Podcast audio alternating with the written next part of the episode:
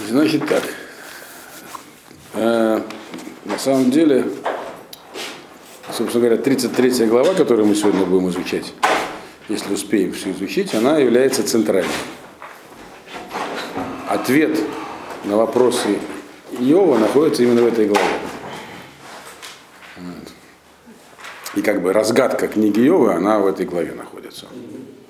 Сегодня, может, мы всю разгадку подробно не осветим, но, по крайней мере, главу, когда пройдем, будет понятно в общем о чем. Потом уже, может быть, когда закончим всю книгу Йова, я думаю, еще сделаем, может быть, отдельный урок, потому как разные решоним, то есть, так сказать, крупные раввины старого времени, поняли этот ответ. Вот. Сегодня пойдем только по одному пониманию. Значит, я только напоминаю коротко, что Элигу Эдвард Хейл начал отвечать Йову. В предыдущей главе он сформулировал как бы э, причину, по которой он был недоволен ни Йовом, ни его оппонентом. Вы помните, вы помните, почему он был недоволен, так? В общем, он не устраивал никакой... А почему? Почему? Что не устраивало, это самое главное? В Йове его не устраивало, как бы, как, что это Йов обвиняет Всевышнего в чем-то. Как бы э, есть реальность, которая непонятна, и есть Ашем, который справедлив. Если реальность вступает в конфликт с тем, что он понимает про Бога, то он сразу говорит, что про Бога. Надо быть скромнее, как бы, так? Да. А, а оппоненты Йова, они были неправы, обвиняя Йова тоже. Они как бы шли только за, так сказать, за реальностью, то есть то, что они видели, пытались. То есть Йов, они пытались как бы объяснить это э, по-философски. Э, а на самом деле, и из этого выходило у них, что Йов виноват. Так, обязательно. А он, да, а он, да, примерно так, к этому можно свести все, что они говорили. Так. И он сам сказал, что я понял, в чем ответ, только когда вас выслушал, послушал, так сказал Иулюб. То есть когда он начинал слушать, он молчал, как он говорит, потому что считал, что люди, которые обладают мудростью и жизненным опытом, им, в общем, наверное, виднее. Но в процессе этого он кое-что понял. А в то он понял, по крайней мере, одну вещь он там озвучил, что ответ находится не в реальности, которая нас окружает, а в душе человека. Так? Что есть там некое такое устройство внутреннее, которое прямо при рождении закладывается истинное знание. Только надо уметь его там извлечь, прочесть, что там написано. Так? То есть как бы критерий истины – это не практика, а она, истина внутри человека находится. Так? Значит, и вот в этой тридцать третьей главе он выступает уже очень сильно и, полемизируя с Йовом, отвечает на его вопросы, на вопросы Йова. Вот. И в конце главы будет видно, что Йову нечего, вот ему было нечего возразить. Но на Элигу у Йова возражения не было. Ну, начнем. Кто Элиу Баракалай, нам неизвестно. Он среди тех друзей не перечислен. Он как бы появляется, вроде какой-то, он находился все время этого спора там. Он явно моложе, как он про себя сказал, что он молодой. И поскольку, как я уже вам объяснял, вся книга Йова является не более чем, так сказать, ну, аллегорией в определенном смысле, то есть она не описывает реальные события, то кто такой Элигу, он сейчас сам про себя скажет, кто он. Вот. Он объяснит, кто он и чью сторону он представляет. Вот. Э-э- Улам. Шмана Йов Милай, Коль Дварай Газина. И однако говорит, послушай, Йов, мои слова, и все, все, что я тебе буду говорить, внимательно выслушай. Имеется в виду, слушать ты должен не только, так сказать, слова, то есть сам текст, который я сейчас буду говорить, но и идеи, которые за этим стоят. То есть слушай внимательно, задействуй э, разум. То есть это не просто, так сказать, дискуссия для того, чтобы победить тебя в этой дискуссии, ты должен уловить суть того, что я сейчас буду говорить. Как он сказал. То же самое относится и ко всем нам, понятное дело. Еще раз подчеркиваю, это, в каком-то смысле эта глава является центральной в книге Йова. Вот. Енена Патахти пи дебра лашуни бехики. Вот он говорит, я сейчас открываю свой рот, то есть я сейчас начинаю говорить, но то, что я буду говорить, мой язык уже давно проговорил внутри меня. То есть, другими словами, я сейчас буду вести не спонтанную дискуссию, я тебе изложу вещи, которые я хорошо продумал, они внутри меня уже сформулированы, сейчас я их просто выскажу. Вот. Третий пасук. Яшер либи амарай, ведат сфатай барур милелу. И, ну, если так перевести, соответствует сердцу то, что я буду говорить, э, и, и то, что я сейчас буду произносить, оно будет сказано ясно. То есть, к чему это он сказал? Имеется в виду, что он, он же объяснил до этого, что критерий того, что правильно, что нет, он заложен в человеке. И бывает, что человек понимает разумом одно, а, так сказать, внутри чувствует по-другому. То есть он не, как бы не согласен и не поддерживает собственную точку зрения. Так, внутреннее, у него есть внутреннее сопротивление по отношению к тому, что он понял, так, к выводам, которые напрашиваются. Он говорит, сейчас это будет не так, то, что я тебе буду говорить, оно так, будет также и с сердцем согласовано. То есть это как бы нет здесь никакого диссонанса. И разум, и сердце говорят одно и то же. Когда мы говорим про сердце, еще раз имеется в виду, он имеет в виду душу, которая закладывается в человека при рождении, в которой есть критерии истины. Как я уже рассказывал, Мальбим сказал, что это похоже на Платона, который говорил, что как бы мораль находится внутри, называется идея и так далее. Вот. И когда человек хочет выражать выразить какие-то очень такие тонкие идеи, которые плохо поддаются рационалистическому, этому рациональному осмыслению, то он часто нужно прибегать к аллегориям, и как бы, ну, как бы, чтобы сделать мысль ясной. То есть есть вещи совершенно духовные, которые не изъяснить просто так простым человек, языком человеку, чтобы он понял, и сам, и сам говорящий тоже, понимаете, через аллегории, через иносказания. Так он сказал, это будет не так, я буду говорить прямо. То есть то, что я говорю, без всяких обиняков и аллегорий. То есть я прямо выскажу то, что, так сказать, в чем, собственно, состоит ответ и в чем твоя проблема. Это, это должно быть, кстати, понятно тебе. Так вот, говорит, он сказал, до этого слушай внимательно и ухватывай также идею, а не только слова. Вот. Откуда у него такая сила берется? Он и поясняет. Кто он такой, собственно, сейчас себя представляет. Так. Не в смысле происхождения, а как бы что он сейчас будет, от чего имени, как он сейчас будет говорить. Он говорит, руах кель о сатане, ванишмат шакай тихаейни. Я создан Духом Всевышнего, то есть душа, которая есть, здоровый Бог, она меня делает человеком. Нишмат шакай тихаейни. Эта душа меня оживляет, делает меня живым. То есть э, он указывает на свою прямую связь с Богом. Мы знаем, что Элигу знал кое-что изначально, чего не знали трое остальных. Так? А что именно он знал, в прошлой главе мы упоминали, предысторию Йова. То есть вот эту всю историю про Малахим и Сатана, которые изложены в первой главе, второй, которые приходили к Всевышнему и говорили, это было неизвестно тем, кто пришел к Всевышнему. А он это знал, то есть каким-то, каким-то пророческим образом. То есть он эту ситуацию изначально видел по-другому. Вот.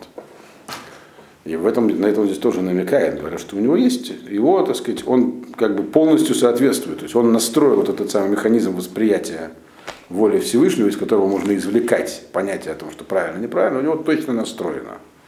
Почему? Потому что он есть творение Бога в прямом смысле. Как любой человек. Он, только в, он говорит, что он как бы э, настроен соответствующим образом.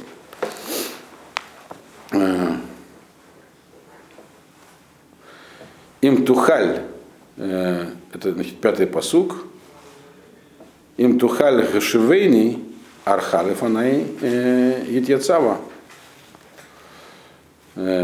Если сможешь мне ответить, то, пожалуйста, так сказать, приготовь ответ и предъяви его мне потом. Здесь он как бы когда он здесь говорит с Йовом, он соотносится с тем, что Йов говорил сам. Йов в тринадцатой главе,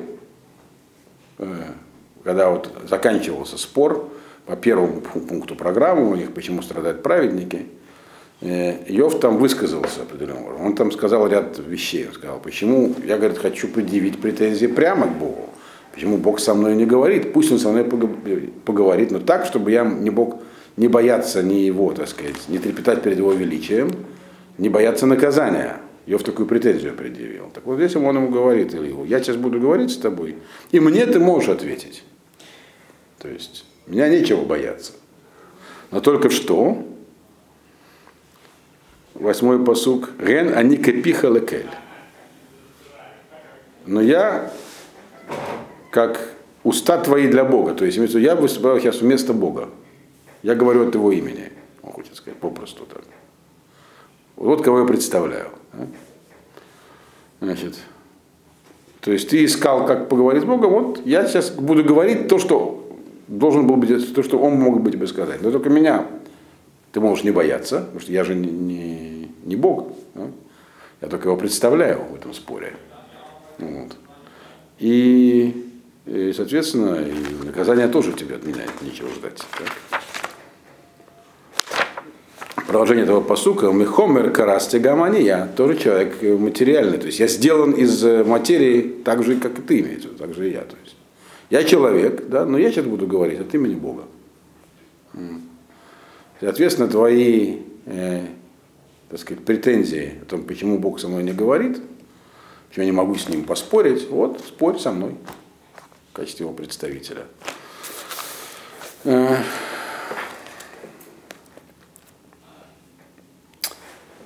Ине эмайти лотеватеха веахофи алейха алоиха бед.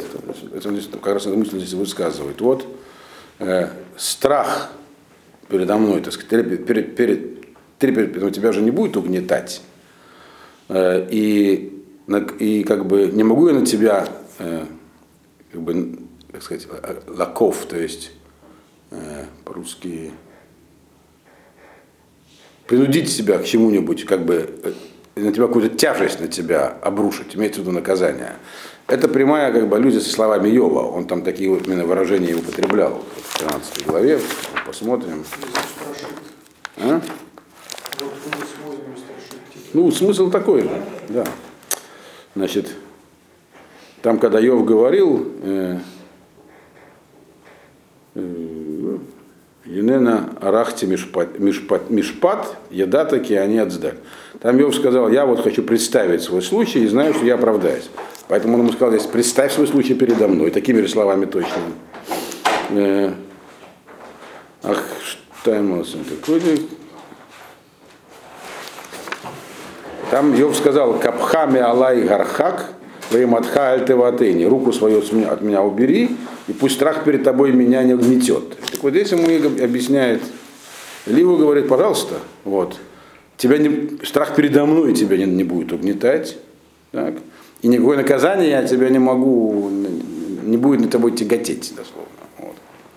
Поэтому со мной можешь говорить свободно.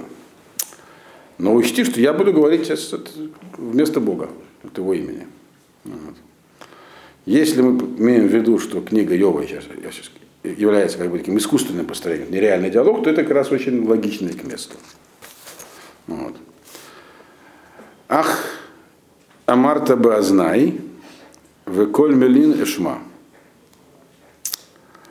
Значит, сейчас, секунду.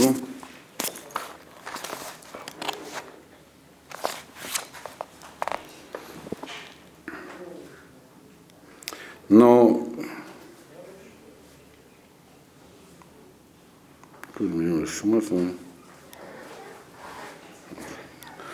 то, что ты сказал тогда, то, что я слышал, вот имеется в виду то, что сказал тогда Йов, так, в этом в тринадцатой главе в своем выступлении. А что там, какой именно части его выступления он относит, он здесь, с чем он соотносится здесь? Йов там сказал, камули аванот упышаим. в ташез бесод рагли. То есть там он сказал такую мысль, что я, предположим, как бы есть какие-то грехи, пусть мне их предъявит Всевышний, так? Но у меня нет никаких грехов. Даже если, предположим, у меня были мысли о грехе, но все равно, даже если мысли были, это не мои мысли. Я абсолютно, так сказать, не обладаю свободой выбора. Все, что происходит с человеком в этом мире, в том числе и со мной, оно предопределено свыше. Вот. Так вот здесь про это он говорит. То, что ты тогда сказал, то, что я услышал, да, вот сейчас я тебе на это отвечу. Послушай, что я тебе скажу. Имеется в виду, в чем внутренний смысл твоего высказывания? Ты, ты, хотел, ты, говорил, ты, ты, ты говорил следующее. Я существо, так сказать, безответственное. Все, что со мной происходит, происходит не по моей воле, а кто же меня наказывают и карают. Так? То есть, ты имел в виду, говорит ему здесь Элигу в девятом пасухе, «Зах они бли пеша, хаф анохи вело авон ли». Я чист, у меня нет никаких прегрешений, я абсолютно невинен, и нет никакого греха. То есть не грешил ни душой, ни телом, ничем. В этом был смысл твоих высказываний. То есть когда ты говорил, что а что тебя наказывать, потому что даже если что-то и было в мыслях, то это все равно не потому, что ты был волен так думать, а так тебя заставили думать. Обстоятельства, которые тебе предоставили свыше, не по, твоей, не по своей воле. Так, ну, ты имел в виду, что ты абсолютно чист и безгрешен. Так? Говорит, сейчас мы это рассмотрим. Но надо иметь в виду, что как бы здесь можно подумать, что Элигу как бы идет по пути всех остальных, которые говорят, ты не безгрешен. Да? Но он, он не это имеет в виду, дальше будет видно, к чему он это. Да? Десятый пасук. Ген тнуот алай ямца, яхшевени леойвейло. Как бы продолжает говорить за Йова. Ты имел в виду, что ты чист, что все, так сказать, помышления Алай им отца, они как бы мне, они, они по мне просто находятся, это не моя воля, так? Их шевейнило, и их шевейнило Евли. Почему Ашем меня считает как бы преступником? Ведь все, что я делаю, даже все мои мысли предопределены им. Почему же он меня считает преступником? Ваесем бесадрагли, ваешмор коярхотай. Ведь он же направляет мои ноги, то есть куда бы я ни пошел, потому что он меня направил, так? Ваишмор коль архута, и он стерет все мои пути, то есть я не могу отклониться с пути, никакого выбора у меня нет, это как бы то, что там Йов говорил в двенадцатой главе. Значит, так вот, говорит на это ему Элигу, ген ло цадакта энха, киербе эло каменош. Так вот, ты не прав был, скажу я тебе. Так? Всевышний не требует невозможного от человека. То есть, то, что требует, кто он хотел этому сказать? То есть ты хотел сказать, я, я ничего не могу сделать, я как бы песчинка в складках бытия. Куда направляет, туда иду, то, что я делаю, то предопределено, да что ж меня спрашивать? Он говорит, это неправда, тут ты не прав. Без всяких аллегорий, как он обещал ему это, говорит. Человек, Всевышний не требует человека невозможного. Что имеется в виду? Что то, что от нас требуется в этом мире, это не нечто такое непреодолимое. Всякая, всякая задача, которая человеком ставится, дается ему по его силам. Это прямое следствие того, что Бог, он справедлив, абсолютно всемогущ, и ничего от него не скрыто. Так, все, что он перед тобой ставит, все, там, все доступно тебе. И поэтому говорить, что ты, как бы, что ты неволен в своих поступках и не можешь делать выбор, это неправильно. Вот. Так мир не устроен. Я тебе прямо от имени Бога это говорю. Вот. Значит, это такая декларативная пока часть его выступления.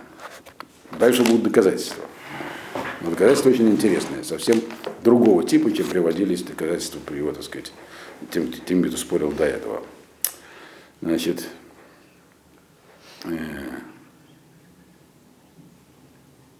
Мадуа Элав, тринадцатый пасук, Ревоса, Киколь дворав, лояне. Сверюсь.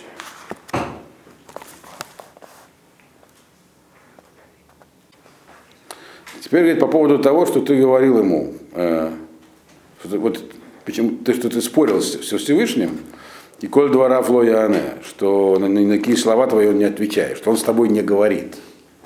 что нет возможности понять, чего от тебя хотят даже. Так? Что все происходит само по себе, ты не знаешь, что нет, нет возможности у тебя понять волю Всевышнего. Так? Ты можешь только наблюдать за тем, что происходит. Так вот, неправильно ты, говорит, с ним спорил. Почему? Кибаахат, и вот здесь начинается ответ. Собственно говоря, с этого момента и до конца этой главы это кульминация книги Йова. Здесь излагается правильная точка зрения. Прямо от имени Бога. Потом, естественно, будет выступать сам Бог и это подтверждать. Это какая глава? тридцать третья. Кибаахат едабер кель убиштайм ло ешурейна. Потому что однажды, всегда, один раз, как бы, говорит Бог, так, то есть всегда Он говорит. Другими словами, Бог общается с тобой и с каждым, общается. Один раз общается просто, говорит, значит, а второй раз общается уже, если ты не услышишь первый раз. И как бы второй раз общается уже по-другому получается, как по-другому он дальше объяснит. То есть общение есть, информация к тебе приходит. Как она приходит? Вот. Тем самым выбивает он полностью этим аргументом почву у Йова из-под ног. Если Бог говорит, значит, он тебе сообщает, значит, у тебя есть возможность принять решение на основе этого сообщения. Значит, все неправильно, что ты говоришь. Он говорит так. Бехалом хизайон лайла бинполь кардима аля нашим бетнума алай мешкав. Как приходит это сообщение, говорит, как в ночном сне. Как, как сон, который, когда человек крепко спит, или когда на него нападает такая дрема на людей, или такая полудрема. То есть эти сообщения приходят в такой неясной форме. Они действительно нечеткие. Ты как бы кто хотел, чтобы тебя вызывали периодически в кабинет к Богу, он тебе объявлял, что там у нас в плане на следующую неделю. Нет, говорит, сообщение приходит в таком как бы в сонном, в таком виде таких неясных видений. То есть эти неясные сообщения, это не как телеграмма, полученная по почте. Они приходят к человеку, и он должен их анализировать, должен, должен их понять, увидеть и услышать. Как бы это относится к понятию пророчества еще. И это напрямую связано с тем самым механизмом, который он до этого описывал, что он находится в душе у человека. То есть есть как бы приемник есть внутри. То есть передача она идет, но она действительно неясная, как во сне. То есть такая, как сновидение. Но есть приемник, который позволяет ее уловить. Про этот приемник он дальше пишет. Аз егле озена навшим в мусорам яхтом. И тогда это ухо человека это открывает эту передачу, должно ее уловить, так? Уб мусорам яхтом. И своим этим вот механизмом, который здесь называется мусар. Мусар это здесь имеется в виду не как обычно берется этика. А вот эта вот эта самая этическая составляющая, доминанта, которая есть в душе, она ставит на нее свою печать. То есть, а? Ну, можно говорить словом совесть. Совесть, и знание истины, я не знаю. Вот. Которое находится внутри, оно имманентно человеку, внутри него находится. То есть он должен ловить это как бы ухом, извне понять, где, когда к нему обратился Бог, что он хочет ему этим сказать. Дальше там вводится понятие малаха еще. То есть это как бы через ангела. Ангел это любое воздействие. То есть некие воздействия оказываются неясные, но ты в состоянии их уловить. И есть там у тебя такой встроенный анализатор, так, который позволяет поставить на них печать, то есть правильно понять, усвоить. Есть возможность усвоить и понять. Вот. Лагасир Адам Маасе Вегева Мегевер Ехасе. И конкретные можно из этого делать выводы дальше. То есть человек может менять свои поступки. Какие? Вот этот семнадцатый пасук. Ла сира адам массе. То есть убрать некое действие. То есть человек может понять, что он делает неправильно. То есть в чем этот месседж. Какие-то там внутри у него что-то шевельнулось, он должен проанализировать и понять. Внешнее воздействие произошло, он должен его уловить и понять, ага, мне хотят сказать, что вот так делать не надо, то есть леосир массе, убрать некое действие из своей жизни, что-то. Вегева мегевер ехасе. И дурная наклонность, которая есть в человеке, скрыть ее в себе. То есть не говорите, что ее можно убрать, потому что в душе пробуждается, там есть разные вещи. У любого человека есть трещина в душе, то есть по-другому дурные, дурные наклонности. И ты должен понять, что тебе, может, про них говорят здесь. Их нужно скрыть, то есть утопить глубоко, где-то в глубине, чтобы они не возникали даже на уровень сердца, чтобы, то есть на уровень желания не выходили. Вот. Прикол, mm-hmm. Ну, здесь перевод такой, что человек как не мужа, чтобы отвести человека от злого дела и укрыть гордыню от мужа. Так? Здесь слово э, зл, под злым началом, здесь слово гева. Гева — это, как все объясняют почти всем прошлым, слово гаава, то есть, но алифа нету. То есть гордыня, как говорит. Но э, Мальбим объясняет, что это более общее понятие. Вообще любое злое начало. Не только гордыня. Вот. То есть и человек, если в себе обнаружит при этом, когда вот это его сердце его заработает, так, он должен ее... То есть есть сигналы, их можно воспринять, обработать, принять и действовать, соответственно, этим сигналом. То, что он объясняет там здесь Элиу. Это общее понятие. Сигнал. Сигналы в виде чего? Сигналы поступают извне, то, что происходит с человеком. Как во сне, неясное. Вот. Я сказал, я сказал, как во сне, как во сне. Опять как во сне. В виде другого человека, которого подсказывает. В любом виде. То есть то, что происходит с человеком, все это сигнал для него. Дальше он эту мысль будет развивать. Это на самом деле, как эти сигналы, например, обрабатывают, это в следующих главах. Пока в что они есть. Вот. Значит, восемнадцатый пасук. И таким образом, что человек сделает? Яхсох навшо минай шахат. Он может спасти свою душу от бездны. То есть душа человека пропадает, когда он действует э, против э, воли Всевышнего, совершает нехорошие поступки и так далее. Когда он этот сигнал уловит и усвоит, он может спасти свою душу. Вот то, что она пропала, не упала в бездну. Вахайто меавор бешалах.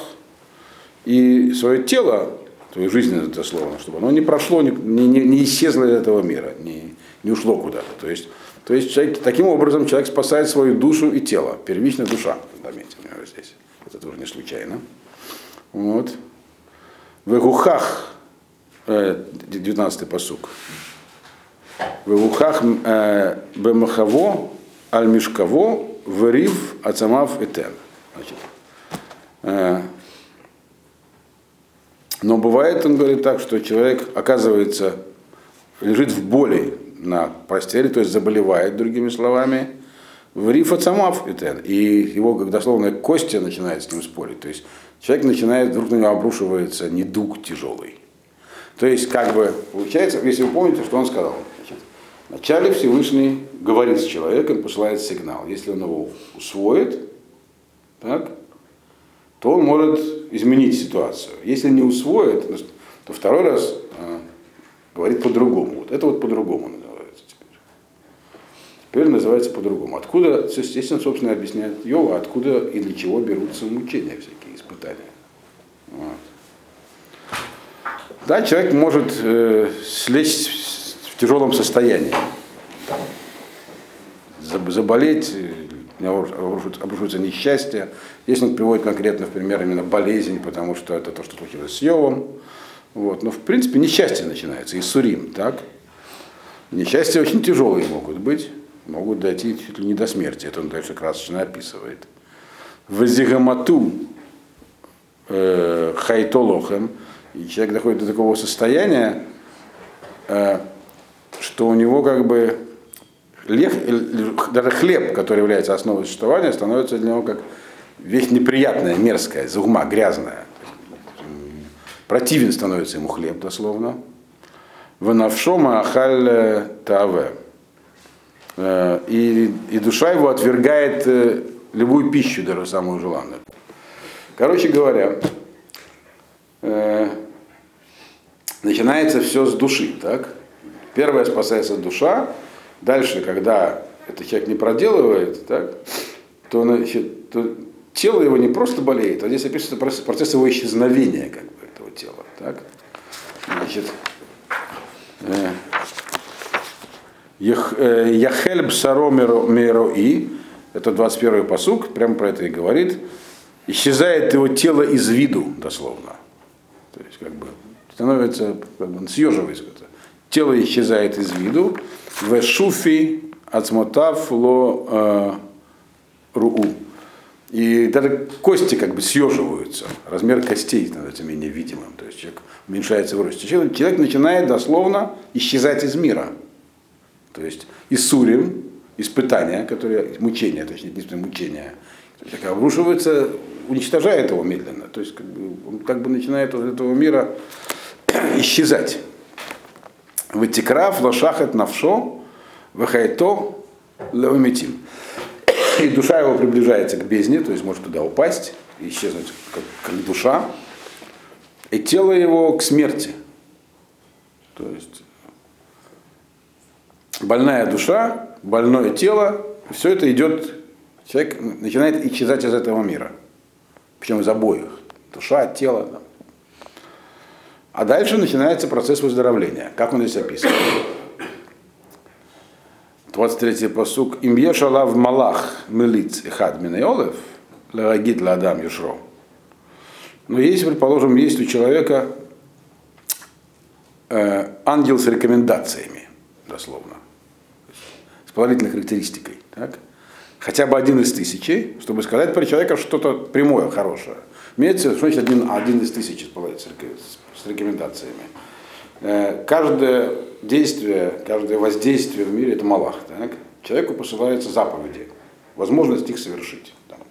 Там, прийти на шаббат, например, там, повести его как следует, там, съесть что-нибудь кошерное вместо того, чтобы есть не кошерное. Ну, мало ли заповедей, тысячи могут посылаться человеку. Да? А, между, отношения между людьми их еще больше. Там, все. И он, предположим, ими пренебрегает. Но там тысячи он пренебрег, но одну какую-то выполнил. И здесь можно понять по тексту, что это имеется в виду любая заповедь. Дальше я вам поясню. Если не сегодня, то в следующий раз, как это понимают Форшем, остальные другие, что здесь не, не, не имеется это любая, имеется какая-то конкретная заповедь, возможно. И именно то, чего требовалось от Йова. Так вот, такой малах приходит, на этот, когда человек уже как бы совсем уже близок к смерти, и как бы может замолвить словечко. И тогда что происходит сразу? В Ехунену, в Йомер. Бдаэгу, Миредет, Шахат, Мацати, Куфер. И его помилуют, вместе Всевышний его помилует, так, и скажет, э, выкупил я его, забрал я его от того, чтобы от, от этой, из, этой, из этой бездны, нашли искупление. То есть, то есть происходит, другими словами, некий малах, то есть некое, что такое малах здесь, какое имеет отношение к этому. Как раз по это Рамбам писал, очень интересно. Поэтому сейчас не будем подробно освещать, потом про это поговорим. То есть может наступить некое изменение даже в этой ситуации. То есть эти мучения, они не самоцель, они для того и сделаны, чтобы вот это изменение произошло. То есть чего-то от человека добиваются этими. Так? И когда он это что-то сделает, то вот этот малах приходит и говорит, вот он, у него есть заслуга. И, и человек...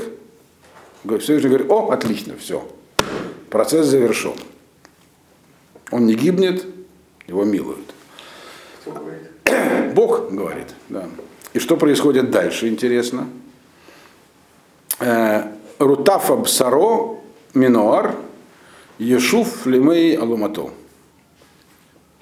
Значит, слово рутафа, это, тут есть разные объяснения, это составное слово. Говорит Мисуд Асциин, что это ратуф и паш. Значит, то есть снова распространяется, распрямляется его тело. Вот. То есть он вдруг на глазах прямо так раз становится опять здоровым таким, как, как в молодости, минор, он становится более таким здоровым, чем там, подросток, ешуф лимелом, возвращается к дням своей мощи. То есть первым делом он сразу выздоравливает от всех болезней. Вот. То есть несчастья сразу прекращаются. Забегая вперед, скажем, то, что произошло с Йовом после речи Элиу сразу. А дальше он что делает? Ятар алелока, вирацегу, ваяр панав бетруа, ваешев ле энош циткато. После такого, так быть, такого избавления человек первым делом начинает молиться Богу. Вайрацеху, и пытается, и как бы, и, и рацот кого-нибудь, это, так сказать, делать ему приятное, то есть делать то, что он хочет. То есть начинает молиться Всевышнему, возносить молитву Всевышнему и делать то, как бы, то, что от него и требовалось в этих молитвах. То есть он, что-то такое с ним произошло. То есть он не просто в этой ситуации выздоровел и дальше начинает жить раньше. То есть, еще раз говорю, по простому пониманию текста нужно понять так. Ну, он когда-то что-то сделал хорошее, это его вылечило, и он пошел дальше. Но это не так. Так? Здесь говорится про другой процесс. Он что-то понял в процессе этих мучений, это понимание его избавило от них, и у него появляется другая связь с Богом после этого, самое главное. Здесь как бы есть определенная отгадка. То есть он сразу начинает с ним общаться по-другому. Ларацотова, то есть начинает восполнять то, что раньше ему не хватало. На другом уровне. Он, то есть человек, эти, эти мучения его к чему-то, то есть он не понял, значит, что от него хотели. Тогда на него обрушилось все это, и тут он понял. И начинает это понимание свое осуществлять в общении с Богом. То есть двикут, прилепление к Всевышнему, у него поднимается на нужный уровень. Вот. Что это за прилепление, что имеется в виду, это опять же отдельно надо будет объяснять. Вот. Есть такой процесс описан. И кроме того, тут же, значит, первым делом он написано «Ваяр панав бетруа» и видит, видит лицо, так сказать, Бога в трепете. Есть, возможно, другой перевод, я от Мальбима сбегаю перевод говорю. Вот, перевожу, то есть он как бы начинает, как бы его, он начинает общаться с Богом не так, как раньше, другими словами. То есть надо иметь всегда как бы, в виду, а что же, собственно говоря, он должен был понять, что хотели-то от него, чтобы он понял. Что произошло, почему его мучили, потом подняли с постели, и вдруг он стал другим человеком, в смысле своей связи с Богом. То есть что-то такое, этот Малах такое сделал с ним, изложил ему. Это изложил его какую-то, зас... какая-то определенная заслуга имеется в виду, которая с ним произошла уже почти на смертном одре. И, и с людьми он тоже, если у него были проблемы до этого, так сказать, с, он кого-то там обидел, то вот тут же все эти, как только он воспрянет из мертвых, этих почти уже мертвых, начинает Ешеф Ленор Ситко, все, что, так сказать, он там сделал какая-то неправильность с людьми, все это исправляет. двадцать седьмой пасук, Ешир аля нашим, вайомер хатати, Вешар Вити Волошавали. Значит, то есть все, что он исправляет, исправляет все, что он искривил все время с людьми, и говорит, то есть произносит ведуй, то есть другими словами делает шоу. Говорит хатати, то есть я согрешил невольно, если что-то было не так. Вешар Вити Волошавали. И даже то, что сделал, и исправляет то, что он искривил, то есть даже сознательно, то есть исправляет все свои, то, что можно исправить прошлые поступки, Волошавали, так сказать. И, и то, что, так сказать, не... То, что я сделал неправильно, я сейчас все, все, я все это сейчас исправляю. То есть первым делом он написано с Всевышним устанавливает другие отношения, а потом с людьми. Так? Человек появляется как бы заново. Так? Значит... Паданавши, паданавшо, меавор бешахат, вахайто, беор тире. Значит, вот таким образом он, его душа выкупается, избавляется от падения в бездну, и его тело, жизнь его снова становится видно, видным в свете. То есть он как бы воспрял на жизни, другими словами, и духовно, и телесно. Значит, и дальше вот как бы двадцать девятый пасук, на самом деле, на нем и строится в основном все объяснения того, что здесь имел в виду Элиу. Он мне сказал такую вещь. «Ген коль элле ефаль кель паамайм шалош имговер». И все эти вещи Бог делает два-три раза с человеком. Вот. То есть, какие эти вещи? Срим. И нет, имеется в виду, что это не такой непостоянный процесс. То есть в начале два-три раза это относится и к первой стадии, и ко второй. Так? То есть это поэтапный процесс здесь описан. Другими словами, что когда вначале человеку посылается сигнал его в одной форме, не воспринимает, да, его начинает бить по голове более серьезно. Если не воспринимает, еще более серьезно. Но это не бесконечно. То есть все это делается для того, чтобы человек что-то понял. Что понял, мы пока не объясняем. Вот. Но это ограничено. То есть, это не, то есть, то есть у мучения есть цель. Может быть, человек сразу скажет, ну, не годится, убрать нет. Два-три раза. То есть из этого Рамбанцев очень интересный вывод. Но мы сейчас идем по Мальбиму и по Рамбаму, который говорит, что два-три раза имеется в виду, что как бы человек заставляет думать, он не думает, тогда его начинают бить. Вот. Не думают, еще сильнее бить. Ну все, больше нет. Вот. И битье это не наказание, это способ заставить задуматься. Написано, что происходит. Если появляется малах этот, который, известно, что да, процесс пришел куда надо, а если нет, то значит нет, все, умирает человек. Нет? Вот. Понятно, что такая процедура не со всеми людьми производится. Почему? Это будет написано в конце. Да это, это тоже нужно заслужить еще. Такое. Вот. Э, заслужить в хорошем смысле этого слова. На некоторых людях бей не бей, они будут там э, стоять на своем. Нужно быть именно праведником, как Йов. То есть Йов был прямым человеком. Это его главная характеристика. Он не кривил душой. Поэтому он мог воспринять такие вещи. Но это в конце здесь скажут Илью. Значит, продолжаем. Легашив навшо миней шахат ле орбе оргахаем. То есть это вот возврат души из бездны э, на свет и, и то ли тело к жизни. Это вот этот процесс, он э, нельзя, в люб... нельзя на него полагаться. Этот процесс этот э, считается непостоянно, как здесь было два-три раза. Значит, и дальше он говорит ему следующие вещи. тридцать первый пасук. Акшев Йов Шмалей. Ахарев Шванох Йодабер.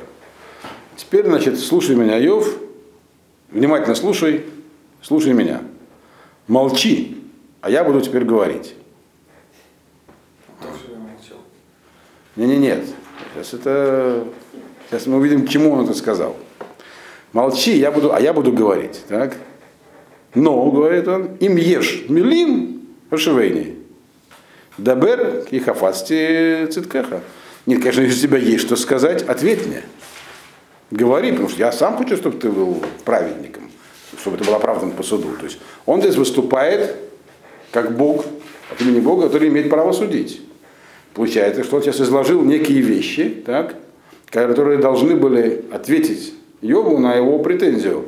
Если у меня будет возможность оправдаться, я бы оправдался, дайте мне поговорить с судьей. Говорит, я судья, я тебе советую молчать. То есть я, я не советую, я, тебе, я знаю, что ты будешь, тебе нечего сказать. Но если ты считаешь, что есть чего сказать, скажи, я тебе поверю. Вот. Потому что я сам хочу, чтобы ты оказался праведным. Вот. Но только что он говорит, им айн ата, им айн ата шмали, эхареш, валфеха хахма. А если нечего сказать, то слушай меня, молча, молчи, а я тебя сейчас обучу мудрости. Что он здесь имел в виду? Вот. Значит, он, Йов был честным человеком. Так? Йов должен был понять и понял то, что ему объяснял сейчас Элиу.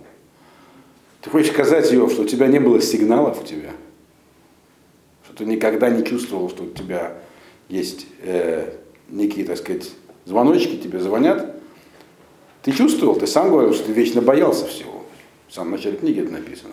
Приносил жертвы, не понимал, он, он ощущал, что что-то, что-то есть, что-то происходит. Только что, не будучи человеком мудрым, он не ставил этой самой печати. То есть он свой приемник этот не задействовал.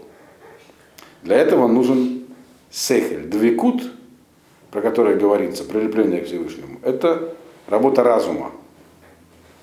Инструмент находится в области чувств, эмоций. Но они это служат только как приемник, чтобы уловить сигнал. А дальше человек должен это дело воспринять разумом и правильно истолковать, понять, что он должен с этим делать, как было написано. И поэтому, если, если, если ты мне скажешь, другими словами, что у тебя не поступало к тебе сигналов никаких, ну тогда давай, скажи мне это. Мы тебя оправдаем по суду. Так? Но Йов молчит. Он не может этого сказать. Йов понял, что сигналы поступали. Тогда, говорит, молчи, а я сейчас тебе объясню, как сигнал надо обрабатывать. А? Где, где... Ну что, все на самом деле очень хорошо. Понятно, но главное непонятно. Откуда мы знаем? Как бы, как человеку простому так, понять, где же там этот... Что он тебе хотел сказать-то? Как сигнал-то поступает. Вот. И он говорит, я сейчас тебя буду слово «аалеф», так сказать, выдрессирую, объясню тебе, так сказать, обучу тебя, как это воспринимать. То есть, другими словами, Йову не хватало этого самого свойства, способность ставить печать разума на вот эти вот неясные ощущения. И, собственно говоря, поэтому его и мучили. И он, увидим, что Элигу для этого пришел. Объясните ему. Он, Йов, как мы увидим дальше, Элигу будет говорить еще долго, но после того, как он закончит говорить, Йов моментально излечится, если, если несчастья пройдут. Вот. Ну, на этом на сегодня все.